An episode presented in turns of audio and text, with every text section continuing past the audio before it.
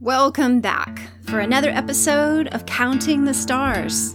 I'm Mary Gillum, and I'm here for morning coffee with my husband Malone Gillum, where we ponder and discuss the big questions of life.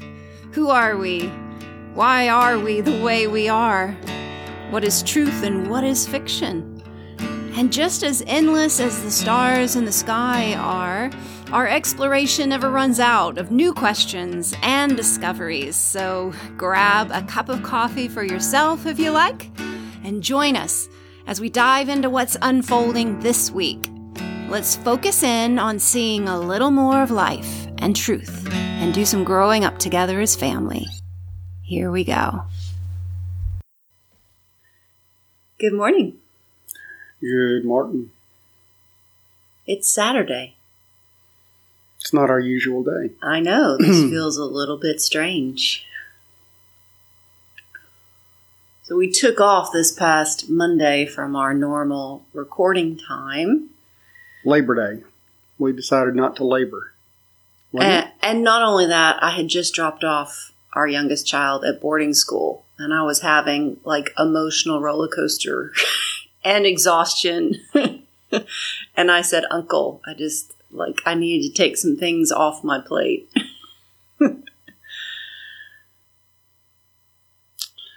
All right. Well, I know we don't normally dominate these conversations with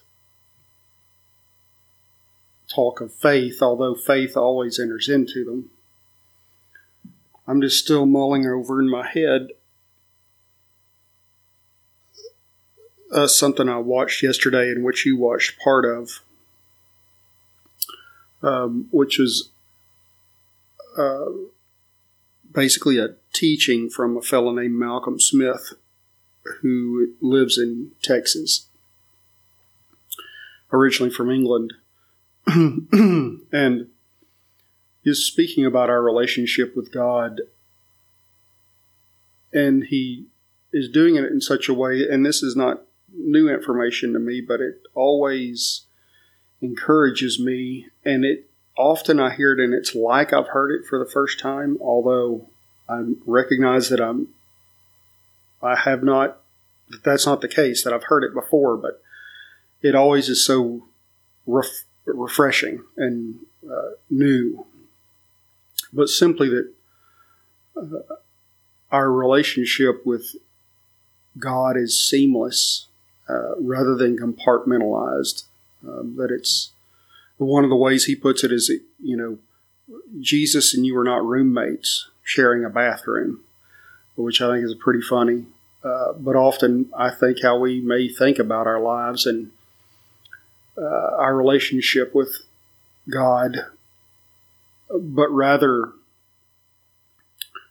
he even would say, you know, you can't tell where one begins and the other ends between me and God. Not that I always do things right or perfect. He's obviously clear about that, but but just that total mingling, which you know, we're right now we're having our coffee.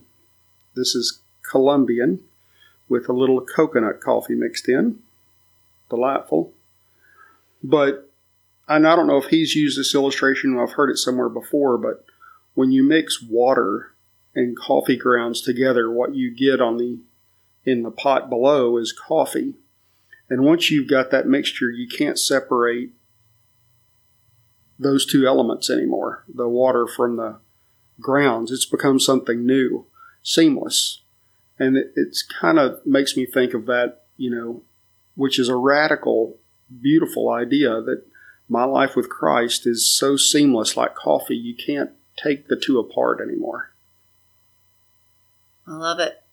I love it. I love it. And I, I think one of the greatest barriers to hearing and believing that truth is that we are so conditioned and there there is so much teaching in religion that is judgmental, that is black and white, that is about analyzing what's good and what's bad and when are we good and when are we bad and then putting a face of God on that is in that same light. And to imagine that when we, you know, do things that we see as bad, we have, we're enveloped in shame and we think there's no possible way that God would want to have anything to do with me during that moment or during that season and he's not here or if he's here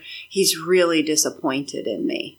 Mm. And so we live in that you know, up and down world of good and bad and shame and then trying to redeem ourselves and this works based mentality which is so much in opposition of a loving God who is with us and who is for us and who's always extending grace and forgiveness. It's just a completely different side. Yeah. Um, in fact, one of the illustrations you used yesterday I thought was super. I'm totally stealing it from him is he said, you know, that gizmo in his car that tells him where to go, so the GPS. Uh, he says sometimes he'll turn the wrong way on purpose. The, the, GPS tells him to turn left and he'll turn right, just because he wants to hear her basically say, All right, we're going to recalculate from here and get you back on the right path. And he says, and it's so true, you know, your GPS embodies more grace than most of the ways we think about God that we've been taught. that when we take a wrong turn, that God again is, as you said, disappointed and angry or is going to punish us and is just filled with rage because how could we do such a thing? And yet this GPS, which is man made, you know, okay, well, you took a wrong turn, so let's figure out how to get you back on the correct path from here and I'll help you. It's like, well, yeah, I, I mean, what a great illustration of how God does things, uh, which Jesus gives us in the parable of the lost sheep. So the lost sheep goes off on its own, takes the wrong turn, doesn't listen to GPS, thinks it knows better. And because of our seamless relationship, I can't tell God, you know, you get out of here. I'm going to do this on my own. No, it's like coffee. I mean, once you've made it, it's made. And um, that you know the Holy Spirit has intertwined um, God's life with ours in a way that can't be separated. So the God's Spirit goes with me in every wrong decision and wrong turn and doesn't abandon me. And like the GPS says, okay, let's recalculate and let's get back to um, where we need to be. And He knows the way, mm. just like GPS. I know the way home, I know where we need to go. Just, you know, let me take you there.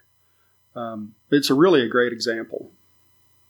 Well, and what a different journey, what a different um, course that that opens up to us in our spirituality and our growth if if we can be introduced to the truth of God's character in this way, that He's someone that we can trust and that we know um, is not only present in all of our our failures and all of our wrong turns, but He's ready to help us in the most loving and kind way to get back on a better path.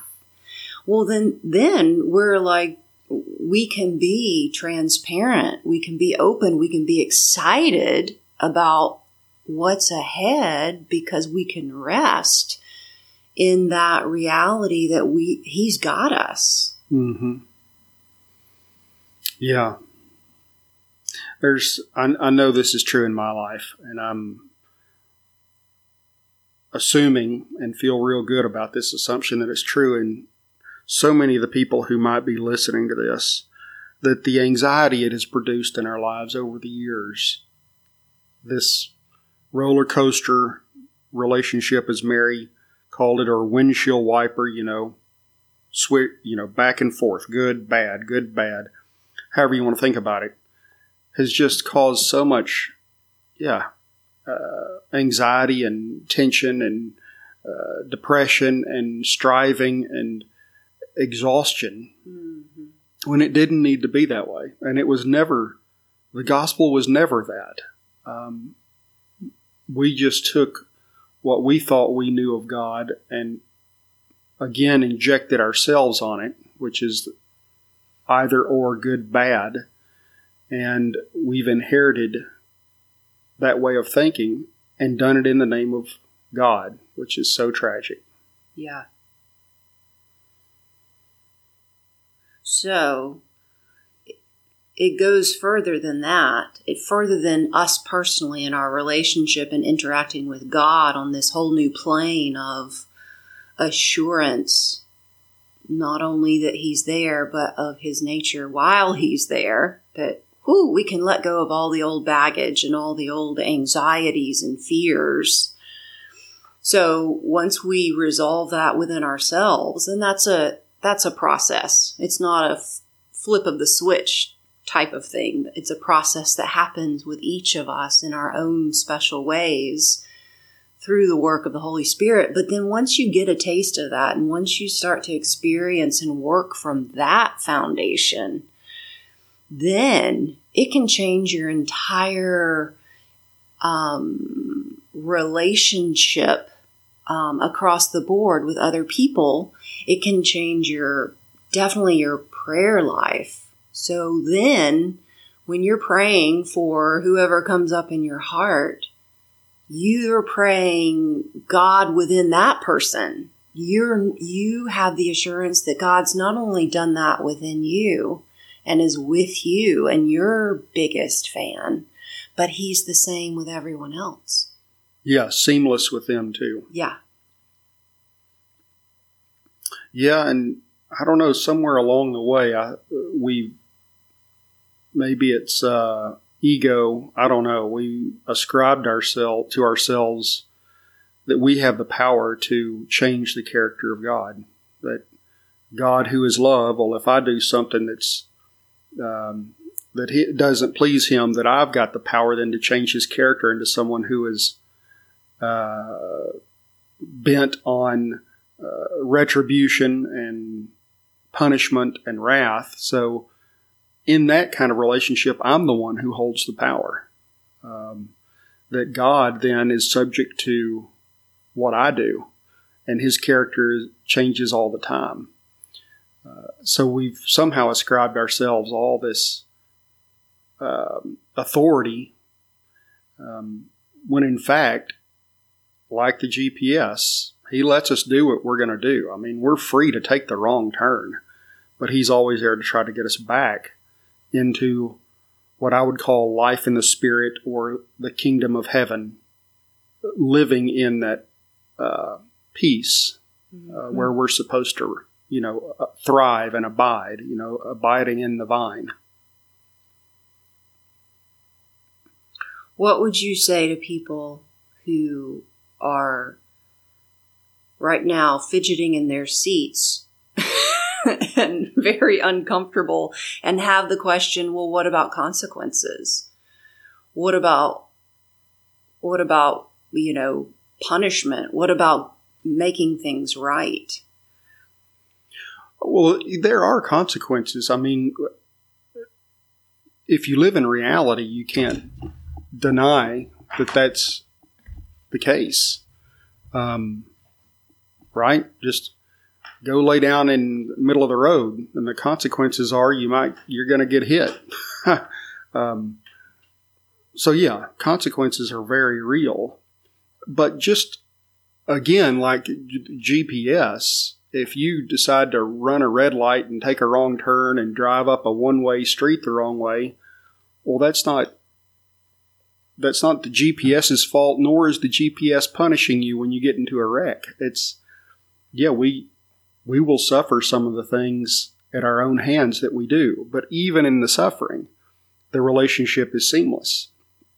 And God doesn't abandon us, and He suffers with us. Um, so I think it's one of the, at least in my life, it's where I had to really examine my own heart. Why was I so determined that God needed to be a punisher? Um, and that's, I'm not going to answer that. That's going to have to be a question for y'all to ponder for yourselves. Mm. But what is it in us that makes us uh, not only believe but defend the fact that God needs to punish? And I would just say the best part of us, the best part of every human being,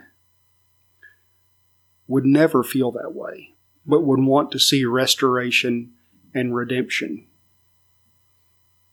So, why do those things coexist? What is it in us that's demanding that? Yeah. I like what Malcolm was saying about feelings and how, you know, he believes he's totally committed to the truth of this enmeshment of God with us, that there is no separation, that that was the work, that was the purpose. Um, and he said, Sometimes I feel that, and sometimes I don't, but my feelings don't change the truth. And I think we operate so much from a place of listening to our feelings and our emotions, which are created and formed and influenced by what we believe and what we have believed, what we've been, and not all of what we've believed and what's what uh, what's been established in us from little kids. Not all of that's true. So a lot of our feelings and our emotions are coming from a place of what Baxter Kruger would call the lethal rue, these lies that had been formed to to help us survive life in a way. Absolutely. I mean, one that immediately sprang to my mind, an example of this from my own life, is in this engodment or enmeshment or seamlessness with God. Um, even to this day, I can often feel guilty if I'm not spending my time doing things that I feel are quote unquote productive for the advancement of the kingdom of heaven, whatever the heck that is, and what I've defined it as. And what I mean by that is if I'm trying to take some time off or spend some leisure time, I feel guilty that I'm not doing stuff for God, and that if God's with me, He must be sitting there with me if I'm watching um, a golf match or a football game, you know, going, when are you going to get with the program and let's go study some more scripture or write something in a blog? And so I've, I've made God a killjoy who doesn't allow or enjoy leisure time, but is all about work, work, work, work, work. Mm-hmm. Well, those are that I've been conditioned that way. That's not God at mm-hmm. all. Um, God, you know, he became human, and I'm sure he played as a boy and wasn't always just about working. And I'm sure he laughed and cut up with the disciples. I mean, how could they not spending three years together on the road? laughing at stupid stuff. He was exactly like one of us, but never lost that understanding of connection and seamlessness with his father. And so that's just one example of how, yeah, our feelings or our conditioning completely distorts this relationship. Yep, very good. That is kind of the crux of this whole podcast of counting our stars, of kind of uncovering those layers of what we thought was, were true things that we believed and and having them exposed having having god guide us down that path of of asking the questions well why have you been believing this and do we and do you really want to keep believing it yeah. because there's better stuff underneath it.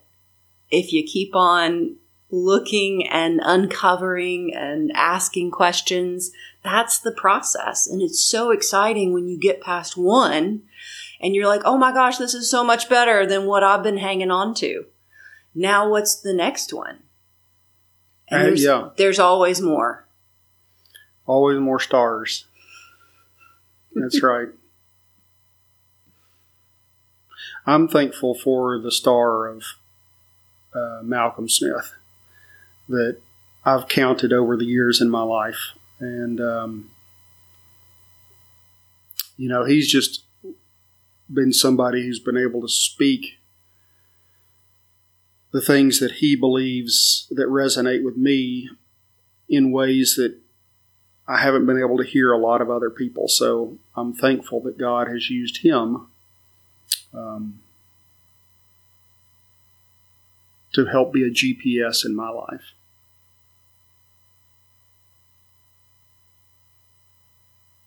Awesome. Thanks for sharing your time with us today. We hope you feel encouraged and included in all of these discussions. Above all, we really want you to know that you matter and we're all really just one big family. So until next week, keep noticing your stars, enjoy your freedom to explore life, and just take it one step at a time.